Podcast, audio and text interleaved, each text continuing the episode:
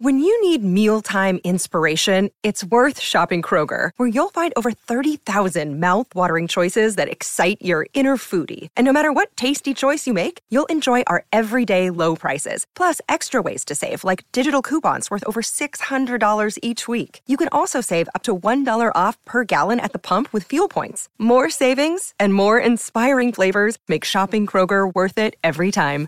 Kroger, fresh for everyone. Fuel restrictions apply. It's never been easier to communicate with people, but it's never been harder to know which platform you're supposed to communicate on. Here's a simpler solution. With call, meet, and message all in one app, RingCentral makes communication easy. With all that connectivity in the palm of your hand, you can work from anywhere with anyone at any time and never miss a beat. Because when it comes to communication, simple is better. Learn more at ringcentral.com. RingCentral, simpler communications. Hi, I'm Maria. And I'm Mike. And we're Team, ready. Black Hills Energy knows your home is where your heart is, so they want you to be ready. It's all about keeping you safe, prepared, and making your home as energy efficient as possible. Everything from how to weatherize your home to how to stay safe during extreme weather. Be ready for anything. Go to blackhillsenergy.com slash team ready. Fantasy. Today's episode is brought to you by Flex Fantasy, and they want me to relay a message to you that they have cracked open the game of fantasy football to all. When you sign up for a free account and download the Flex Fantasy app, you can import all your teams from all your leagues across multiple platforms that you play on. Spice up your fantasy playing experience by challenging league mates or strangers off the street to a fantasy matchup no matter how or where they play. And put your money where your mouth is by placing a wager on your head to head matchup. It doesn't matter if you are on Yahoo and your opponent is on Sleeper. You can import your teams to Flex Fantasy to face off. You can even make wagers on who you think will win between other challenges besides your own. So sign up for a free account and download the app to try it out at flex.fan.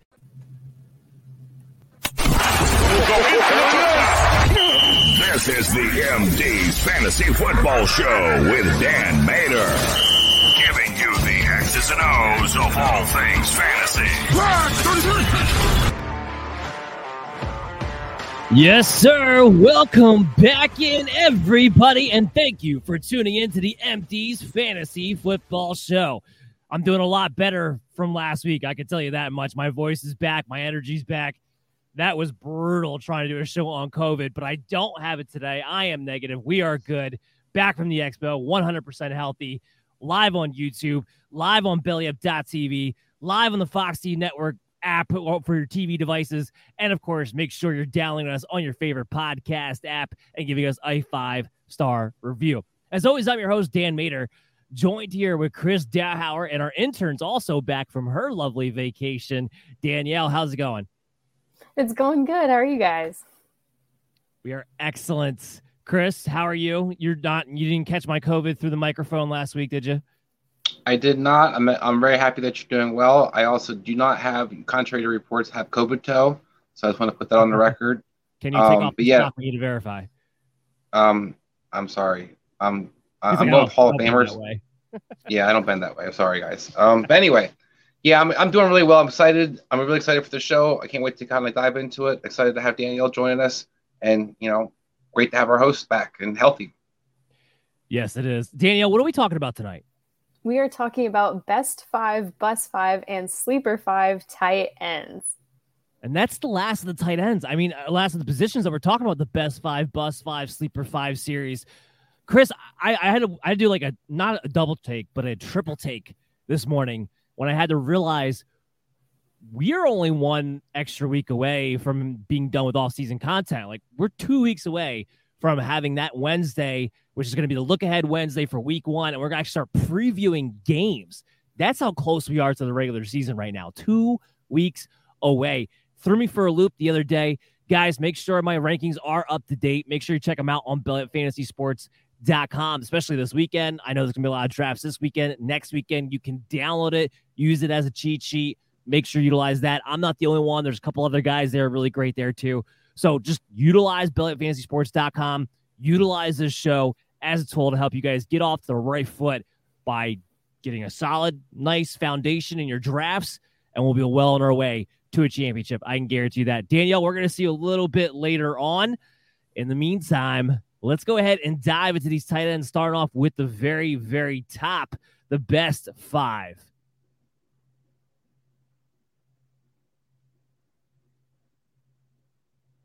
Tight end thumpers. This is Sparta!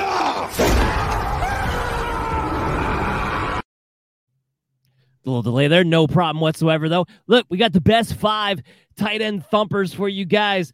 Starting off with our number five, who I'm actually going to spend more time talking about as of the five, and that's Darren Waller. His ADP's at five. I got him ranked at five. He's five across the board. Actually, all five tight ends. I'm right in line with the ECR and the ADP. Like there's no difference, which is which is odd because I had Kyle Pitts a little bit lower. I actually wound up moving him up, but I'm no different. But I will say this about Darren Waller. When it comes to Darren Waller, we have to watch that hamstring injury. If that continues, I may move Schultz in, which should be music to Chris's ears. Yeah, seeing a guy that was kind of missing in that top five, but Darren Waller is a guy that you know definitely can finish top five. One of the stronger options you can have. Um, you know, coming off a season where he definitely started off well, but then had that kind of stretch where he was get injured. That's my knock on Darren Waller's guys getting over 30 years old this year. Didn't renew his contract. You know, you see the Raiders kind of cutting house. A lot of different guys are willing to move on from. So I'm a little bit concerned about having Darren Waller in my top five, but I think you can make a strong argument.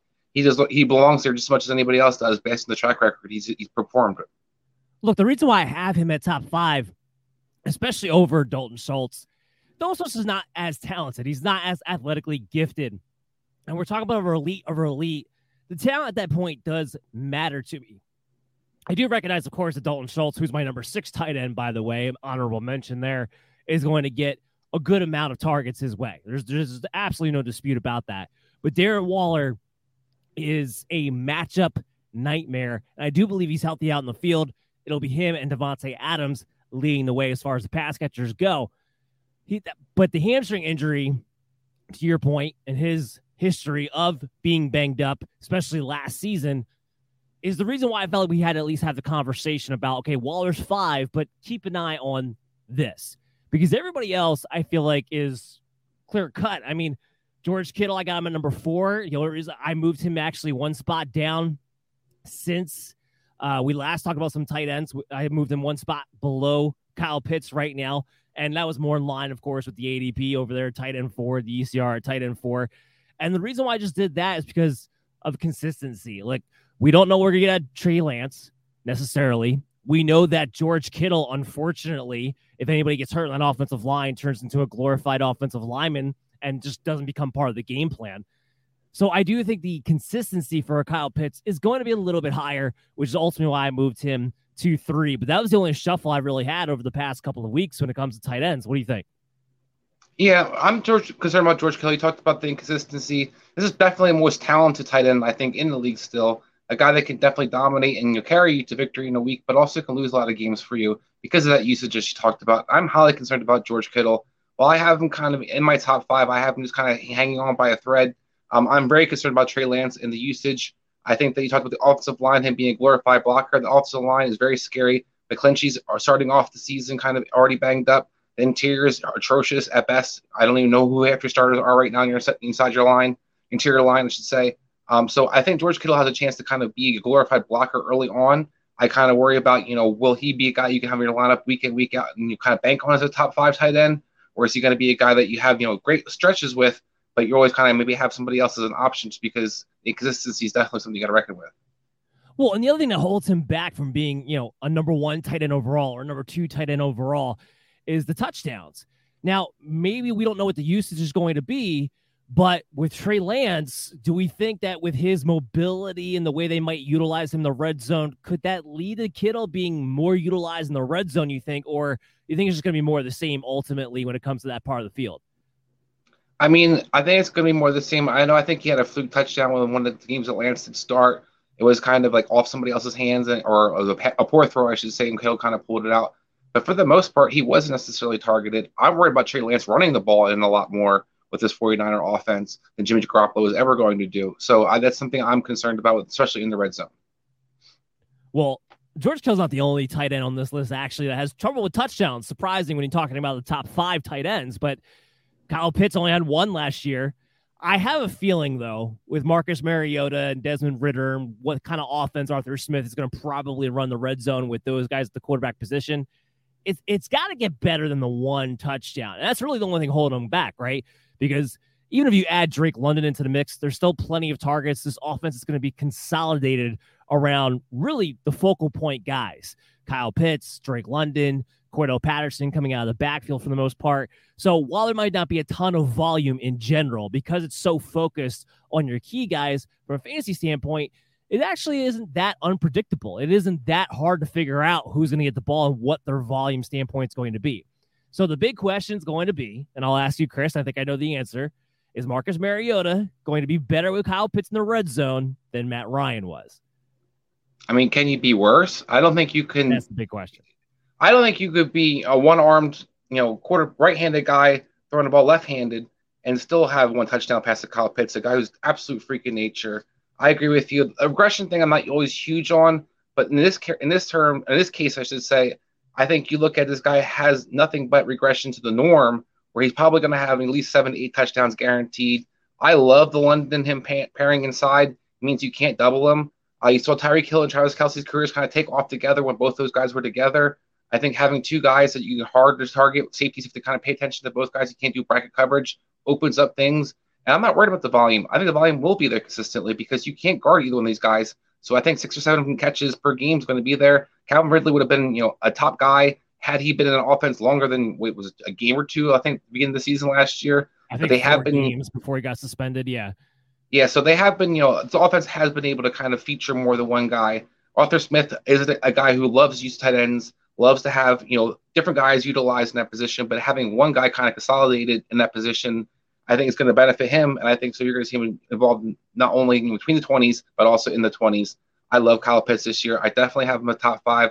I just don't have him necessarily as a top three guy and and quick correction, not not suspended, but when he went decided to go away for his mental health after about four games, I believe it was. Yes. So Mark Andrews, Travis Kelce, number one, number two, my board, everybody's board, ECR's board, ADP's board. Okay, that that's number one. That's number two. Is there anything, Chris, you want to add? I mean, Mark Andrews did technically finish as the number one tight end last year. So do you have any kind of feedback on Kelce being back at one and Andrews being at two? Um, I think that this is kind of also regression to the norm. Travis Kelce had a quote unquote down year last year, and a lot of people were down on him because it took him in the first round. He wasn't the top scorer. But Mark Andrews scored 307, you know, fantasy points in full point PPR last year. I think it was like 250 or 240 and a half point PPR. But regardless, he was top scorer. But those numbers aren't repeatable. There's only been uh, four guys in the history of the time positions ever put over those numbers, and none of them repeated the following season. So Mark Andrews kind of had a, a great season, particularly the last five games where Tyler Huntley was the quarterback and was just basically defeating him an ungodly amount of targets, similar to Amon St. Brown in Detroit. Um, so I think those numbers are kind of unsustainable. While Travis Kelce, uh, Tyreek Hill moved on. So what he did last year could just be scratching the surface. Tight ends age well. Tony Gonzalez was still highly effective in year 2000, 2008, 2009 with the Kansas City Chiefs, by the way. Um, Anthony uh, Antonio Gates continued to be a valuable starter. So those guys who are kind of the top tier guys usually reign king throughout the time. So I think Travis um, Travis Kelce's still that guy. Mark Andrews to me is the one that I'm going to knock down a peg. Where I actually, and I'm probably you know of the few, have Dalton Schultz as my number two tight end. But Mark Andrews to me is my third tight end. I do see a little bit of regression. Wait, wait, I do have a little wait, bit concerns with Bateman being. State your case. Hold on. Wait, wait. Did I hear that correct? Dalton Schultz is the number two tight end. You did. You did. I want the truth. You can't handle the truth. I, I need an explanation.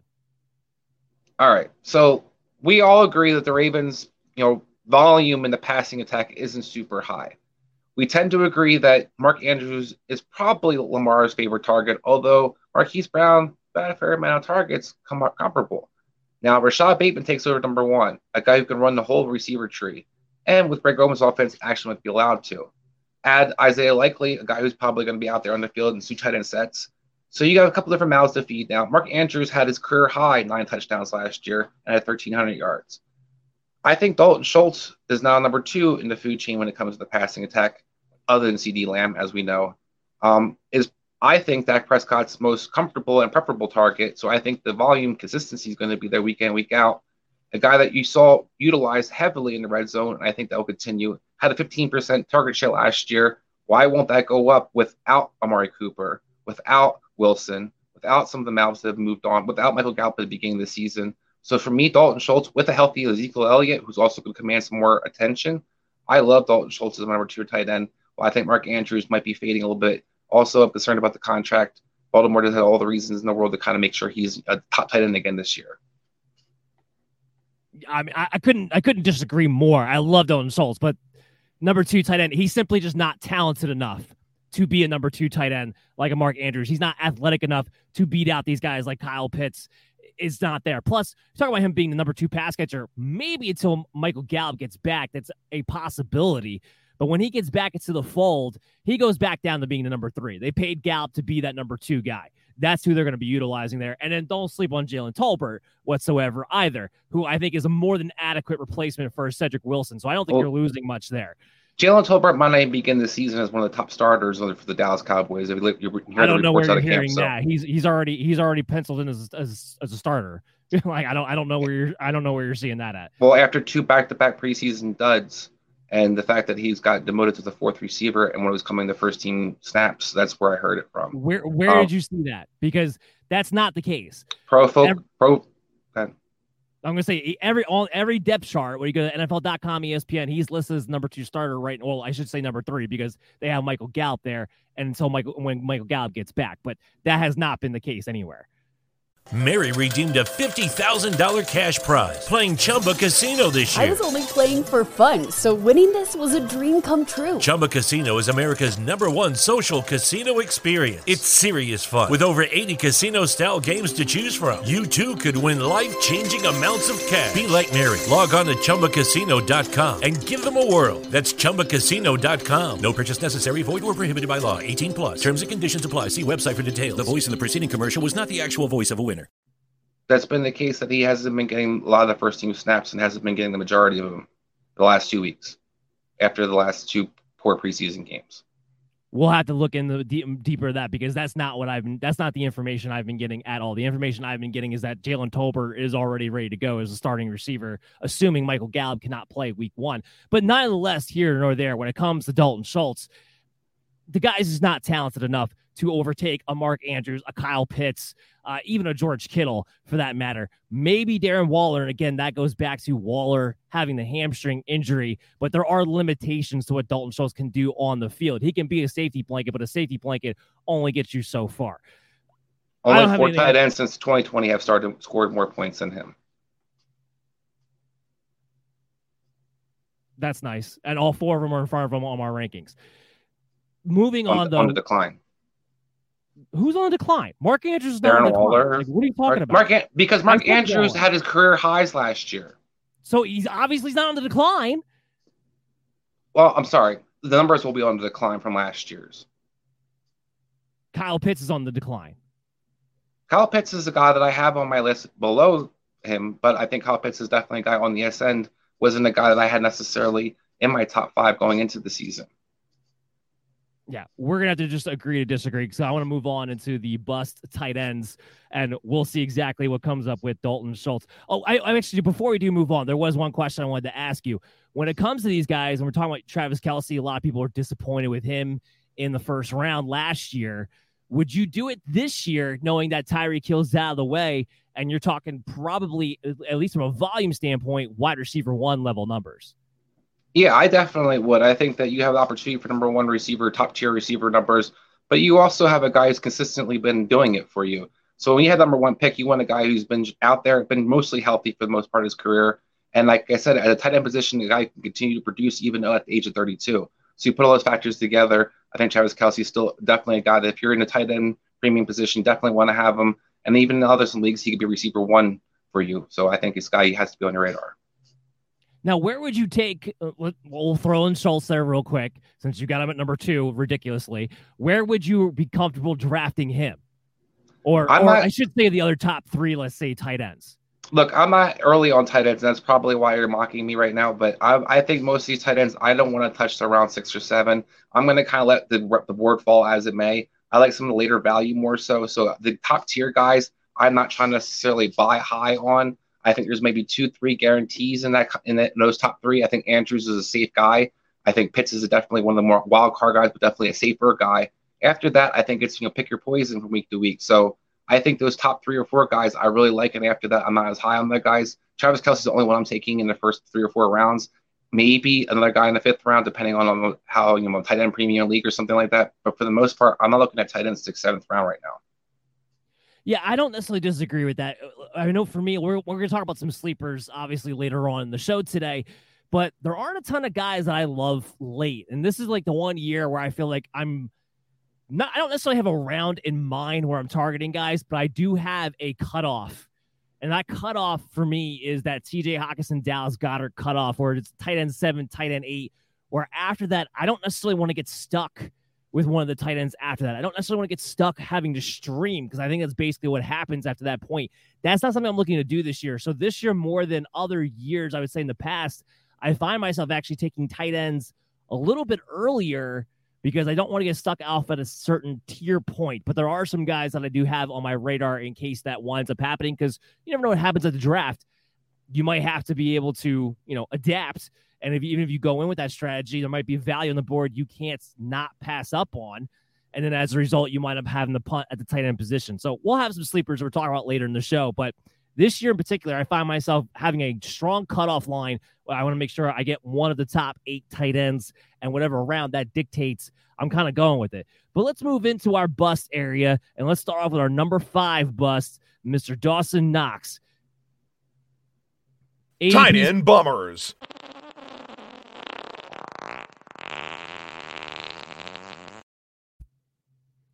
So Dawson Knox right now, his his ECR is sitting at tight end 10. His ADP is at tight end 10. Now I'm only two spots lower. I'm at tight end 12. I know it's technically still have him as a tight end one.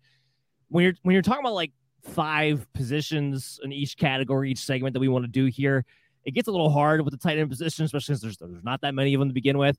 So my main thing, though, I want to bring up with Dawson Knox is more of a concern rather than outright. I think he's going to be a bum, or I think that he's a pothole for what he's being drafted as he's one of those guys from last year, and there's a handful of them that if they don't replicate the ridiculously high touchdown rate they had a season ago, they're you're going to find yourself with a you know maybe top 20 tight end like a bottom tier tight end too very easily could happen with the addition of Isaiah McKenzie taking over the slot with Gabriel Davis coming into his own. I think there's a real chance we're going to see Dawson Knox's touchdowns take a hit.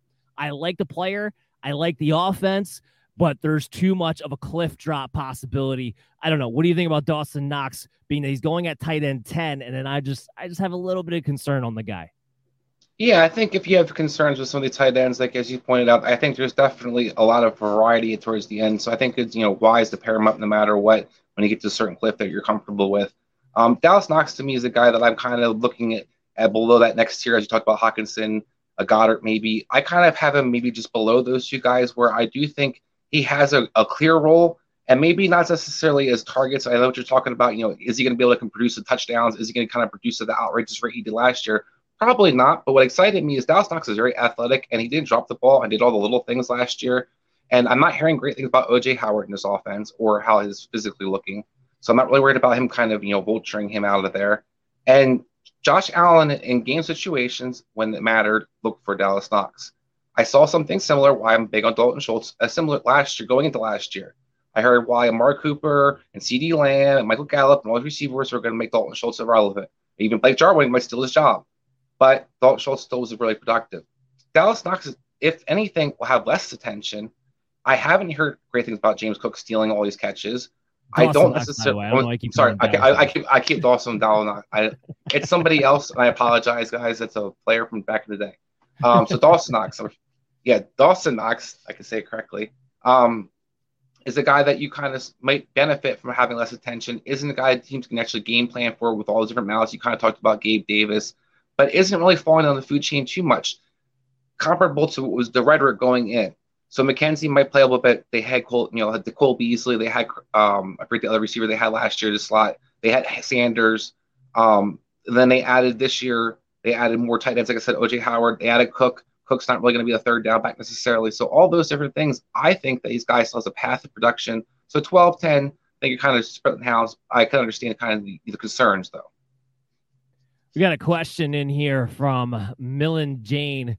And do you think Mike Gesicki will be a bust this year? Mike Gesicki right now, his ADP is going at tight end 13. I don't know how much of a bust he is because I just feel like that's kind of like his value to begin with. Um, I will say I'm not really targeting him. This isn't like last year where he's one of the guys that was targeting late, was okay with it. There's already been talk about some trade rumors about Mike Gesicki. Now, if he gets traded, it'll be interesting to see where he winds up at. We might have a different conversation, but I do think there's other ways you can go with a Mike Gesicki. What do you think, Chris? I'm not touching Mike Gesicki unless he is traded. I 100% agree that this is he's a bust waiting to happen. 13's way too rich for my blood. There's a lot of the other guys I like and you're hearing nothing but negatives out of camp. Um, they were playing Smythe over him in blocking situations. Gesicki's not really involved in the game plans, from my understanding. So I'm not Gesicki fan this year at all. As a player, well, I love. I, I knew that was going to happen because you're going into this type of offense where your tight end needs a block. Mike Gesicki was losing playing time early last season, if you remember, two guys who blocked better. And now all of a sudden you get in this offensive system. Yeah, it just this isn't the system for him. So I hope that the rumors are true about him getting possibly traded. We'll have to see exactly how that plays out. Uh, let's move on here to our number four bust, which is Mr. Cole Kmet. And again, not a guy that I'm crazy lower on, but his ECR right now is tight end 12. ADP sitting at tight end 14, and I have him at tight end 16. So it just goes, you know, two, two, two, and two. I'm just not big on the Bears offense in general. It's uh, while I recognize that Cole Kmet is in a situation where he could be the second best pass catcher on the team. That is in his realm of outcomes, and I don't dispute that at all. I don't really expect it to be an overly productive passing offense to begin with. So I'm just not big on it. Cole Kmet, for me, in order for him to come back with the high end tight end two, low end tight end one area that he's being valued at, he's going to have to get a lot of touchdowns something he hasn't really done to this point in his career. Now that could all change in his in his third year, and I get all that. But we haven't really seen the touchdown prowess, and he's not like an over the top athlete. So unless the Bears are going to really put a focus on featuring Cole Kmet in the red zone, I think he's another guy who kind of falls in a similar vein of Dawson Knox for me, where I'm not really too big on what your touchdowns could be. If you don't get the touchdowns, I think there could be a real floor here. So I'm not really looking to hype on Cole Kmet, especially since a lot of people seem to be on him as one of those back end tight ends. But where are you? Yeah, I'm one of those people as a back end tight end. I understand the concerns, and I'm not big on Chicago's offense, but I also think that we look at, you know, last year for particular, with Justin Fields was a quarterback, they had seven touchdowns at the tight end position. Cole Kmet had one of those. Jimmy Graham had like four or five of them. Jimmy Graham's not there anymore. They had Jesse James catch another one. He's not there anymore. Basically, all the other guys who caught the touchdown passes aren't there anymore. I think that's the big concern for Cole Kmet was the red zone usage. And that with Jimmy Graham moving on, they basically had to justify paying him $10 million per season for the last two years for no reason. So I think it's a big part of why we saw Cole Kmet get not kind of the the you know money ball in the, in the red zone. Um, so I think that changes this year. I think he's clearly the number two target in his offense behind Darnell Mooney. I don't like any other receiver in his offense. When they come, whether it's catch up, whether it's you know they're down, we saw Pat Freiermuth be very productive with you know uh, Ben Roethlisberger and that pathetic Pittsburgh offense last year. I think this guy has a very similar floor, so I like him. But I understand, like I said, once you get past that top, you know, tier guys, there's a lot of things that you start seeing warts on where they can be concerning. And again, I'm not that much lower on him than everybody else is. Just a few extra spots, enough to make this list for today. But here's somebody who I am a lot lower on, and I kind of surprised myself because I didn't think I would be, and I because I'm a big fan of this player, and that's Irv Smith. Still dealing with the thumb injury. He is trying. He is back at practice. I believe he was today. He wasn't catching balls yet, but he was trying to get in some full team drills. So it's good to see that he's working his way back. But Irv Smith right now, his ECR is at tight end 15. ADP at tight end 17, and I got him down at 23. The big reason is I think we're going to see a lot more KJ Osborn than people are anticipating. And that's my big reason for why I don't have Irv Smith quite as high. I don't have him as that mid level tight end two who's knocking in that sleeper category like a lot of other people like to have him at. I like the talent of the guy, but he is yet to be able to stay healthy since he's come into the NFL. I don't know if that suddenly disappears. Oh, by the way, here's another thing. It's another system that needs a blocking tight end. It's not Irv Smith's specialties. No, it's another guy who I question how often are you necessarily going to be on the field. What do you think about Irv Smith? So first of all, just a full disclosure, Dan and I's Irv Smith Sr. went to our high school as alumni from our high school, yeah. so we have a soft spot for Irv Smith Jr. Um, I love Irv Smith Jr. the player. I hated when the Vikings drafted him. I hated the Viking being on the Vikings still.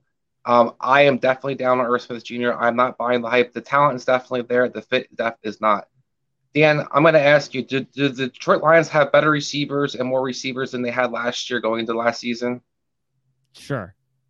Okay, and the reason I ask that is because we heard a lot of hype going into about the Rams about Tyler Higbee and how he kind of ended the season for the Rams, including for myself. And then we saw when they had a healthy receivers in Los Angeles, who didn't get the ball so much anymore, the tight end position. Talk about KJ Osborn. They have different guys in that slot position in the receiver corps that can get be on the field. I think you're going to see a lot of three or four receiver sets. That's what you're hearing out of camp. You're going to see Dalvin Cook be utilized as a receiver and be moved around as a receiver and lining up as so. So when you put all those things, you talked about a blocking tight end. I love Joe Everett as a player for a long time. The reason Tyler Higbee got that chance for the Rams at the beginning of the season was because he blocked. Everett moved on because he doesn't. Irv Smith kind of reminds me of that guy who doesn't block, so you might get some, but week to week, how are you going to figure that out?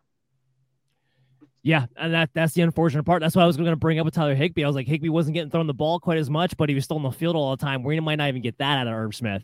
What we want to do now is take a quick break. When we come back on the other side, we got the top two busts that we're going to give you, and of course, our sleeper five tight ends to round out our bust five, best five, and sleeper five series.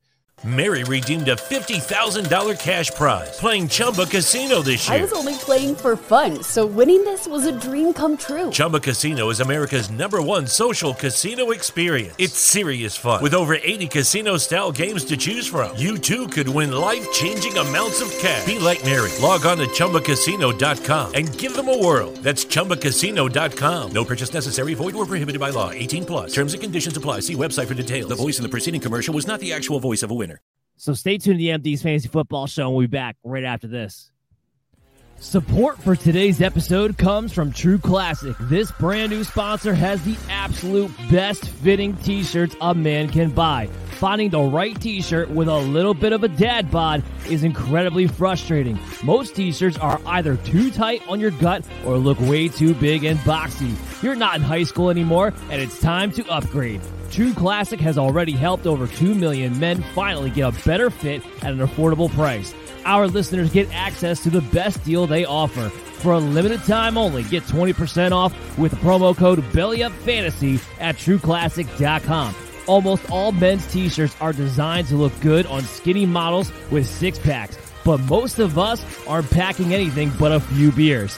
Fellas, you are wearing the wrong clothes. True classic tees taper off towards the bottom, but they fit tighter around the chest and shoulders. It's time to highlight your best attributes with a t-shirt you can always confidently throw on. True Classic doesn't just stop at tees. They are your one-stop shop for men's essentials. Super easy and simple to fill out your wardrobe. From polos and workout shirts with the same flattering fit to boxer briefs designed with a pouch to keep your bulge nice and comfortable.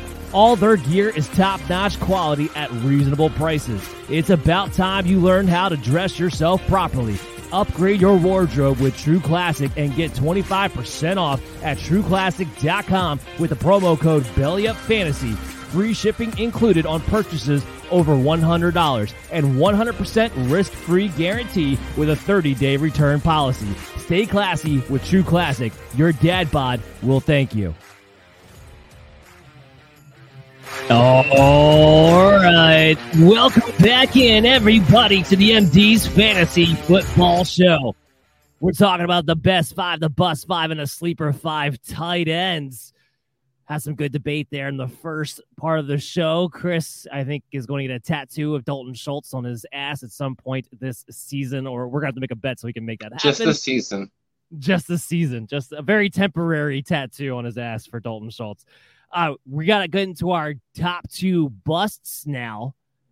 And our number two guy, unfortunately, he was I actually thought he was gonna be a sleeper of mine, and he's now on my other list. That's gonna be Albert O.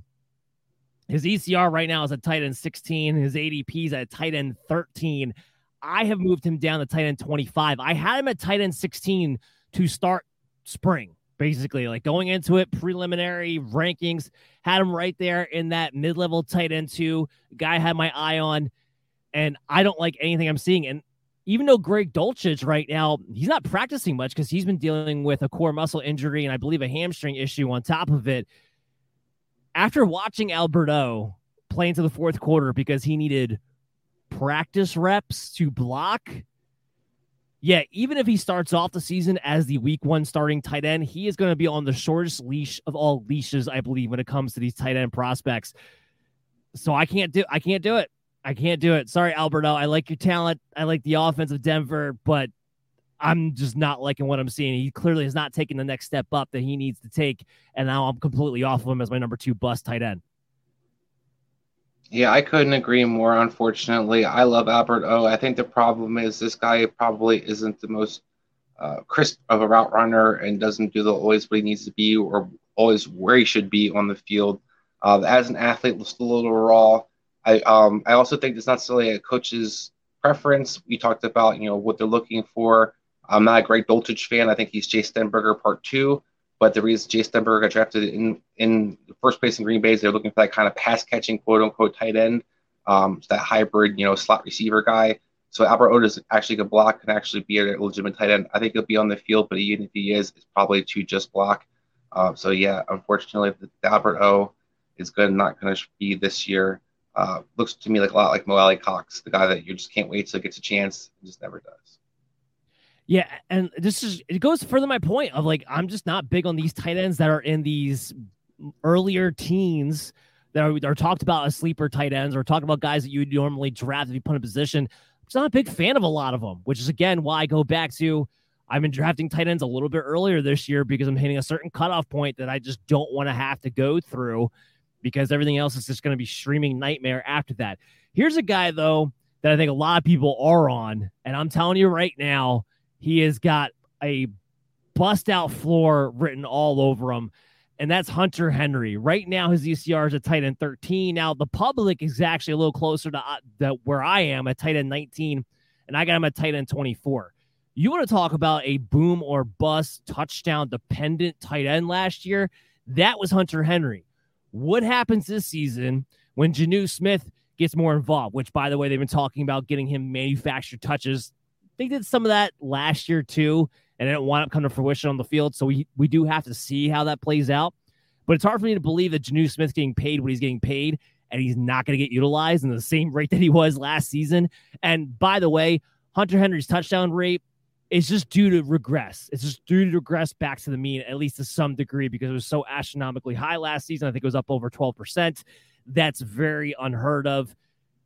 Henry, to me, is a guy that it just has too much of a floor in his pathway. That's why he's my number one bust, especially with where he's being valued at, especially compared to the rest of the industry who's going to have you kind of think that Hunter Henry's a guy to take a shot on. And I'm saying, don't bother. Yeah, part of that reason, the coach that kind of was responsible for Jonnu Smith, you know, atrocious usage, has moved on to Vegas. That's kind of why I'm not big on Darren Waller still either. Um, but I think that you talked about a guy that Hunter Henry's been a guy that you like opportunity, you like talent, but the guy is never healthy. And then I talk about more mouths to feed on an offense that you're kind of questionable what it's going to be moving to the season. Jonnu Smith should be utilized with the contract. They added multiple weapons. They have a plethora of different receivers. They had Thornton. I know he got hurt, but he'll be back eventually. So they have Agholor, who's getting great, you know, pub out of camp. Bourne, I guess he's just screwed himself out of camp. But they have a bunch of other guys are kind of, you know, utilizing right now. So I think when it comes to it, Hunter Henry's a guy who can fall in for a couple touchdowns here or there, but a guy that you definitely aren't taking in your top 13 in my book. I figure we bring in our official spokeswoman of the New England Patriots, Danielle. Come on in here. Give us your opinion on both the Hunter Henry and Jonnu Smith situation. Yeah. Um, first of all, I was shaking my head the entire time that you were speaking. I was over here just like, oh my God, I can't believe this. Um, I disagree completely, and I'm usually not one to be on the positive side of the Patriots, even as a Patriots fan. But Jonnu Smith was a complete bust last year, and obviously it was his first year on the Patriots, but it was very disappointing for, like you said earlier, how much we are paying him. You kind of expect a lot more of him than what we saw, and every single time that Mac would throw him the ball, he'd be wide open for a touchdown, and he would drop it or just not be able to catch it, which is just so baseline tight end. Hunter Henry had a great season. He was very exciting for me. I don't think he's a top draft pick by any means, but I would say to use him if Kelce is on a bye week or Waller or somebody else. I think he'd be a good backup because I feel like he will be pretty reliable. Okay, so some some hope from the Patriots fan from our intern Danielle when it comes to Hunter Henry not quite raining on the parade like we are. Danielle, we'll talk to you soon.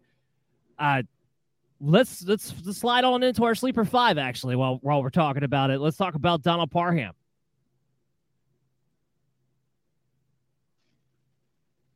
Having trouble finding drops today. We're gonna we're we're gonna talk about him because look, his ECR is tight end 40, his ADP is tight end 49. I got him up at tight end 31. Obviously, I'm not telling you to draft Donald Parham. Obviously, okay. But we talked about Jared Everett a little bit, or kind of mentioned him, his name at least earlier in the show.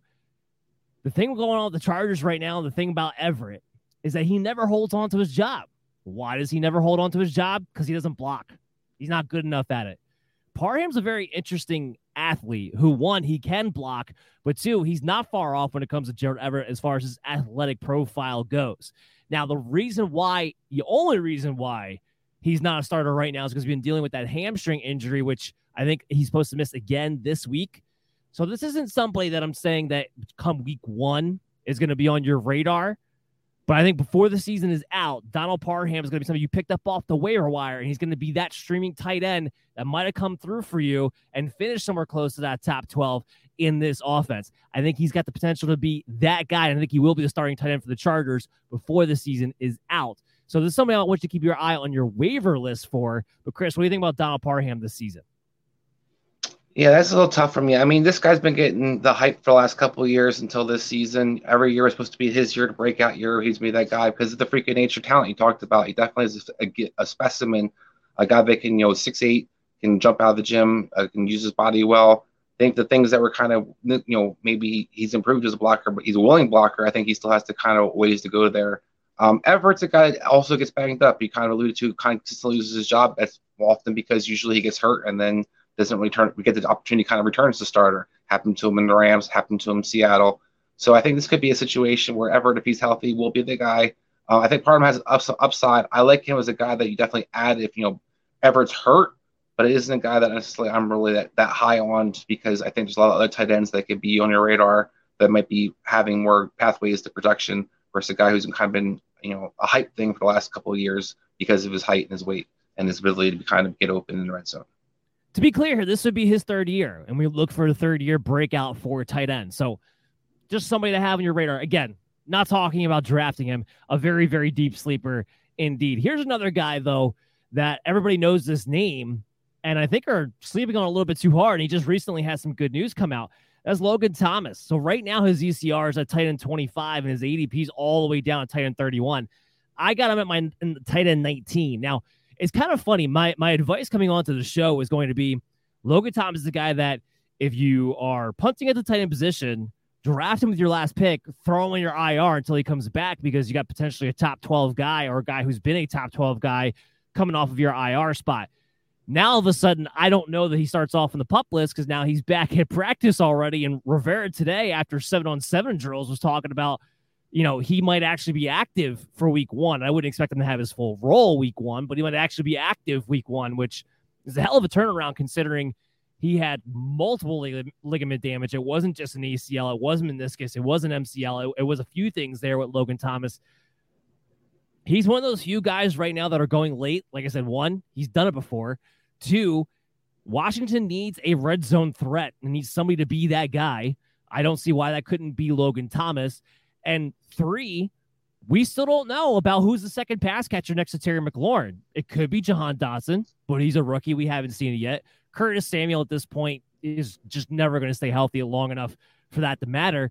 So Logan Thomas, to me, especially as we get towards the second half of the season, might be somebody really interesting, and I might take a flyer on late.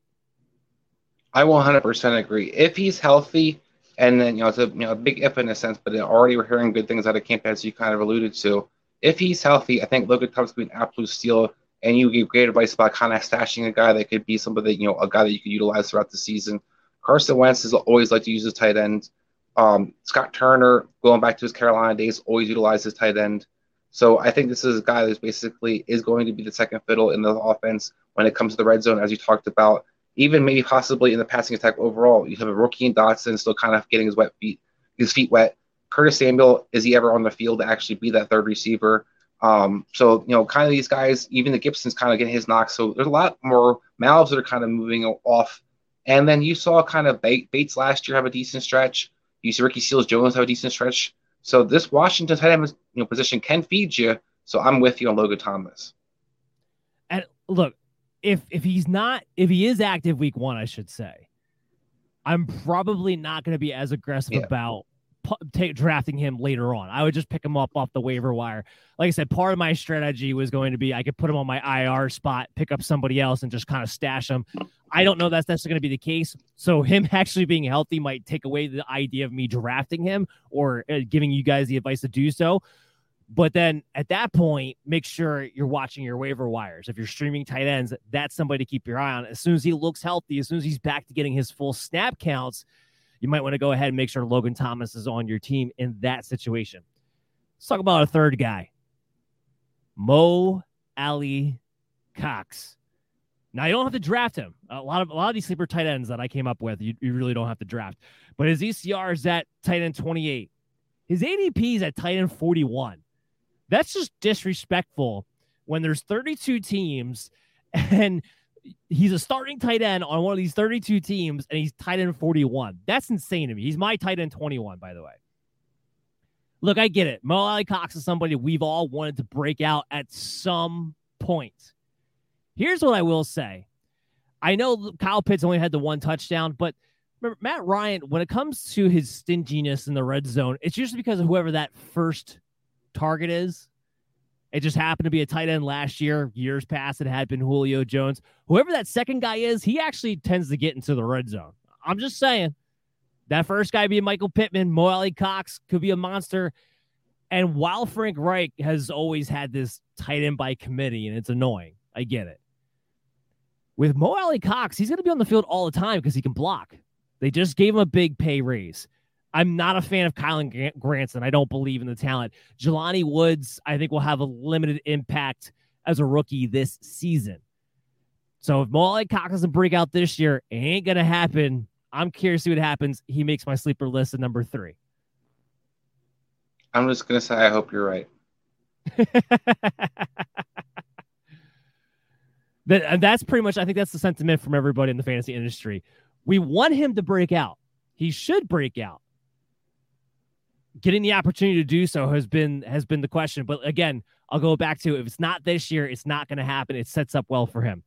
Uh, we'll move on to my number two, and that's Tyler Higbee, ECR tight end 21. His ADP is at tight end 25. Again, disrespectful to put him as a tight end 25 who's a go to offense and is on the field all the time. He's my tight end 13. So I'm actually pretty aggressive on Tyler Higbee his touchdown rate should go up. All right, last year it was below 5%. His average for his career, the, the average for the tight end is about 5.5. I think you're going to see him get a few more touchdowns this season. We know the Rams offense, very capable, high scoring offense.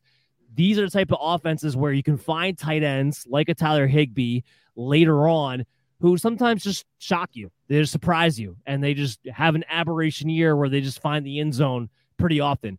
We know he's on the field all the time.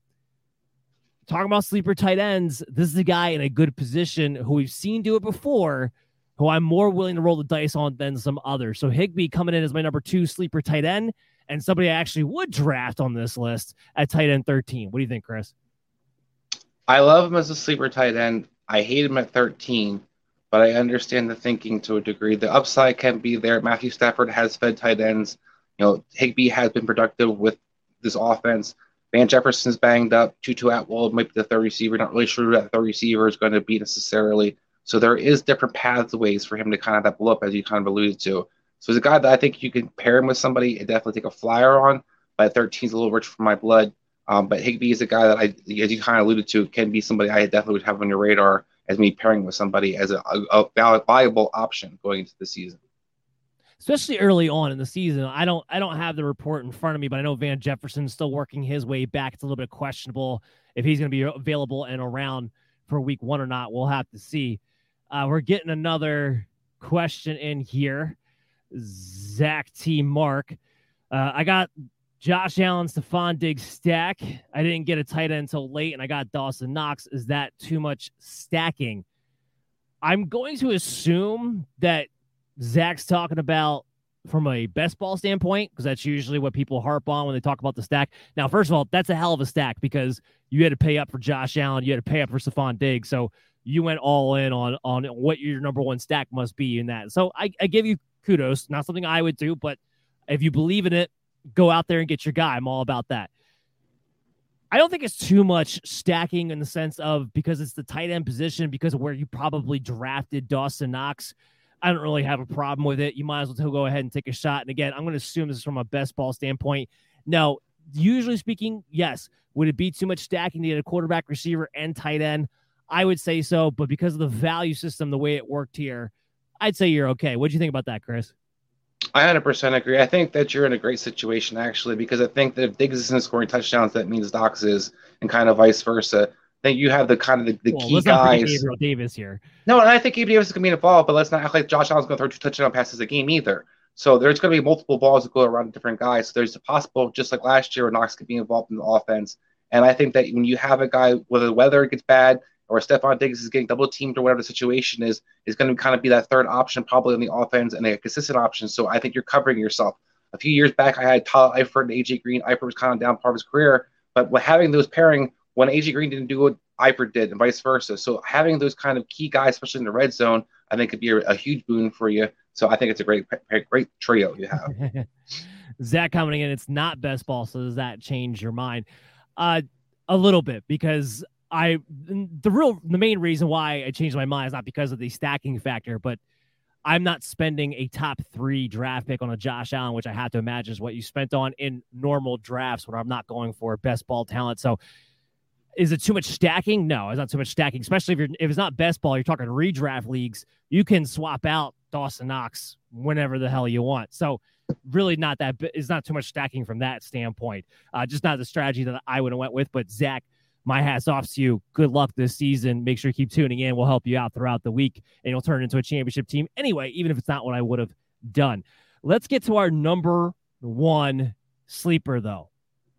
That's Austin Hooper, or I should say my number one sleeper. His ECR right now is at tight end 23. His ADP is at tight end 28. And I got him up at tight end 14. There's a lot of flux about the pass catchers in Tennessee. Treylon Burks scaring a lot of people, not getting a whole lot of reviews. Even I, a big Treylon Burks fan, did move him down a little bit in my redraft rankings. Robert Woods should be back and healthy, and that's a really good thing. But somebody else has to emerge, especially in the red zone. And all accounts are Ryan Tannehill has been loving him some Austin Hooper connection. I don't think Hooper's great. He's not a top talent, kind of like my Dalton Schultz thing. But as a sleeper tight end in that offense, I like Austin Hooper. yeah, that makes one of us. I hate Austin Hooper. I think I threw up a little bit in my mouth right now. And when you just said you put him on your sleeper list and you had him in the top 15, I understand the thinking. Look, Ryan Tannehill looks at tight end position. You look at kind of tight ends that have been utilized over the last couple of years. They definitely have been involved, but that was with Arthur Smith. Todd Downing is the coach. Kyle Philips is the third is the slot receiver. I think he's going to be that other third receiver in this offense with Woods and Burks and kind of you know Westbrook Ikhine. I am not looking to have a tight end right now. I think the other O, or the newest O, I guys can't say his name. Their draft pick they got out of Maryland is maybe that weapon they kind of move around as another tight end position hybrid guy they can use the red zone. So I feel like Austin Hooper's not a good blocker, isn't a guy that I think is going to be out there throughout the whole season, I am not touching Austin Hooper with him. He's an average blocker, first of all. So it's not this is not an Anthony Firkser situation where he couldn't be out there. He is an average blocker who can be out there more times than not. And also, I'll add this to the point: Kyle Philips. This, all this Kyle Philips talk needs to go away. When's the last time we've seen a third receiver of Tennessee do anything? Oh, I'll let you know. It's never, by the way. So Austin Hooper right now coming in with a Todd Downing offense, which also features tight ends. I don't know why like react like Todd Downey's not the tight end coach. Who, who was doesn't who was the tight end last year? It was Anthony Firkser, who's not good. And what did he do? I'm not comparing Austin Hooper to Anthony Firkser. There's a huge talent gap between those two players. Let's let's add some context here. Well, Todd Downing in Cleveland, Todd Downing in Chicago. When did he utilize a tight end position that was such a, a big thing that makes him a tight what end? was from Todd the coach? Downing before he became the offensive coordinator? The tight end. A tight end coach. It doesn't. That doesn't necessarily matter. Uh, that, that has he utilized as an offensive coordinator? That can as an offensive That coordinator, has he utilized end position? Not saying it's definitively mattering, but that can definitely matter. And I'll, I'll tell you what also matters: the fact that him and Ryan Tannehill have been the number one connection, more so than Robert Woods, more so than Treylon Burks. The number one connection in camp has been Tannehill to Austin Hooper. And we're, you're not, you might not even have to draft Austin Hooper. Look, right now his ECR again, tight end 28, his ADP, or I'm sorry, his ADP at 20, tight end 28, his ECR at tight end 23. You're not having to draft him, but you're looking for sleeper tight ends. This is a guy in a very good offensive situation with a team that's very good in the red zone, looking for red zone targets. That all screams tight end. I think it's a really good value there. I know you hate Austin Hooper, which blows my mind because the reason why you knock Austin Hooper is because he's not that talented, but Dalton Schultz is for some reason. more talented than Austin Hooper has been He's more talented than. Austin Hooper. I'm not disputing that. I don't want to get that part twisted. But yeah, and, and it has lived, it has lived up to the hype versus Austin Hooper just keeps kind of falling down to the uh, Cleveland and like second year in Atlanta this year. We'll see. in Cleveland, he was in three man rotation inexplicably. Exactly. But the last, but the last exactly, time we saw and, him, and got paid and was still in three man rotation. Just saying, he's so great, probably would have been on the field. Well, he was on the field. Hold on, he was on the field. He still had more snaps than everybody else Well, in Cleveland. So the guy who's not going to be on the field with him is one of some of the sleepers I thought you would have. I thought you have David Njoku on this list. I'm really surprised that he's No. not because I love No, David I, Njoku I, I'm this year. sorry. This, this, this David Njoku stuff need, needs to go away. You want to talk about a guy who has not been able to live up to the hype, in, despite the fact that he's supposed to be this athletic guy, and yet still doesn't get his opportunities enough in the red zone. And I also, I know Jacoby Brissett threw the ball a lot to Mike Gesicki. Some of that was out of default last season, where they didn't have any other receivers healthy on the field. I'm not buying into any pass catcher as long as Jacoby Brissett's going to be the starting quarterback at Cleveland this upcoming year. And now that we know Deshaun Watson suspended for at least 11 games, unless they go out and get Jimmy Garoppolo, I don't want to touch anybody with a 10 foot pole that's a pass catcher on the Cleveland Browns. That includes David Njoku. That's the only player I am buying in that offense through passing intent is David Njoku. No, no, sorry, not not not with you on that. So we got a couple of differences, different on Austin Hooper. I'll say different on Schultz as far as where we have him ranked, although we still both have him as a top tier tight end. What else we different on? Well, I like Evan Engram was guy I'm surprised you don't have on the list. He talked about, you know, you like Mo Alie-Cox, and even though despite Frank Reich kind of having his check, checkered past with tight end usage, but Doug Pederson's been very successful utilizing tight ends. I think he's got a clear cut opportunity. I know Dan Arnold also might be involved, but I think you could feed two tight ends in that offense. So they have a plethora of awesome receivers. I think Trevor Lawrence should be coming kind of coming to his own. Uh, check the So salary cap. well, yeah, yeah. They, spend a lot of money on on receivers. That's true. Um, but yeah, I think we look at the red zone particularly. I think Evan Engram is the guy that I think has some upside. The guy that I has, you know, we always like his talent. He's actually got a chance to actually produce with a coach that has a good track record with using tight ends. He can't stay healthy. He hasn't been good since his rookie season. And I think Dan Arnold might cut into his work more than people are realizing or anticipating. And they gave him a decent amount of money, but it was only a one year contract, which means you're not necessarily committed to his success depending upon how things go this season. I just I gotta see Engram on the field for more than eight games before I think he can actually be a sleeper tight end heading into this year. That's also why he was not on. Well, he has produced in the past, and I just want to point that out because the people like Mo Alie-Cox have not. So you kind of alluded what Evan Engram's questions are, but I also think a lot of these tight ends on the sleeper list have those questions. I think he has an opportunity, actually has shown you past production and a potential potential for more. Look, as a guy who's going to be on your waiver wire, you're not going to draft him. Is he a guy who's going to be on my radar, I'm probably going to be on my waiver report list when you're looking for streaming tight ends? Yeah, I'm not disputing that part of it, but that's why he doesn't make my list. With Mo Alie-Cox, I have no question he's going to be on the field all the time. So that's that's point number one right there. So that that's where I kind of start off with. And then, but they have there, like six it, tight ends on their roster. I don't, I don't know how you know that because he has, uh, they literally have like six or seven tight ends on the roster. I know that because he's the starting tight end and they paid him to be as such, and he can block. That's how I know he's going to be on the field all the time. The blocking being the key part of that. So that's why I start off with that part when I'm looking for sleeper tight ends, and then it's what's your athletic ability. How does the offense typically use a tight end? Do they use a tight end in the red zone? Things of that nature. Engram not healthy, doesn't block. I think he might actually lose the starting job to Dan Arnold at some point this season because of that reason. Well, Arnold's not a great. Dan Arnold's a block. I was saying Arnold's not a great blocker, but he's still better than Evan Engram. He still grades out to be better than Evan Engram. That that's the key part for me. So we'll have to see what happens there. We're gonna call it there a show now though. Tomorrow we're gonna be back same time, 10 p.m. Eastern with the full point PPR mock draft. We had the half point PPR mock draft last week. Draft season. That's right. Draft season. We got Dave Hartman on tomorrow. We're going to have Joshua Westwood, one of the rankers here at Belly Up Fantasy. And Danielle, our intern, will be on the mic all day tomorrow for that show, too. And of course, Chris and myself. So we'll get through as many picks as we possibly can. I think last week we, we made it to 12 uh, with four people, probably with five. We probably won't make it a full 16. We'll get through as many rounds as we possibly can, help you guys get ready for your drafts this weekend. This is the heaviest draft weekend this weekend you're going to see for fantasy football purposes this weekend. And then next weekend will be the last one.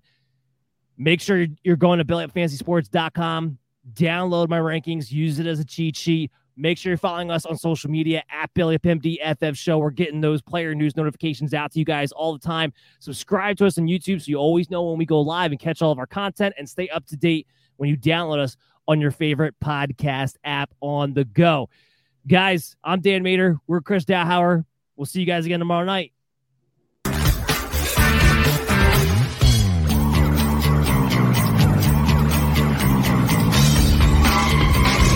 Mary redeemed a $50,000 cash prize playing Chumba Casino this year. I was only playing for fun, so winning this was a dream come true. Chumba Casino is America's number one social casino experience. It's serious fun. With over 80 casino style games to choose from, you too could win life changing amounts of cash. Be like Mary. Log on to chumbacasino.com and give them a whirl. That's chumbacasino.com. No purchase necessary, void, or prohibited by law. 18 plus. Terms and conditions apply. See website for details. The voice in the preceding commercial was not the actual voice of a winner.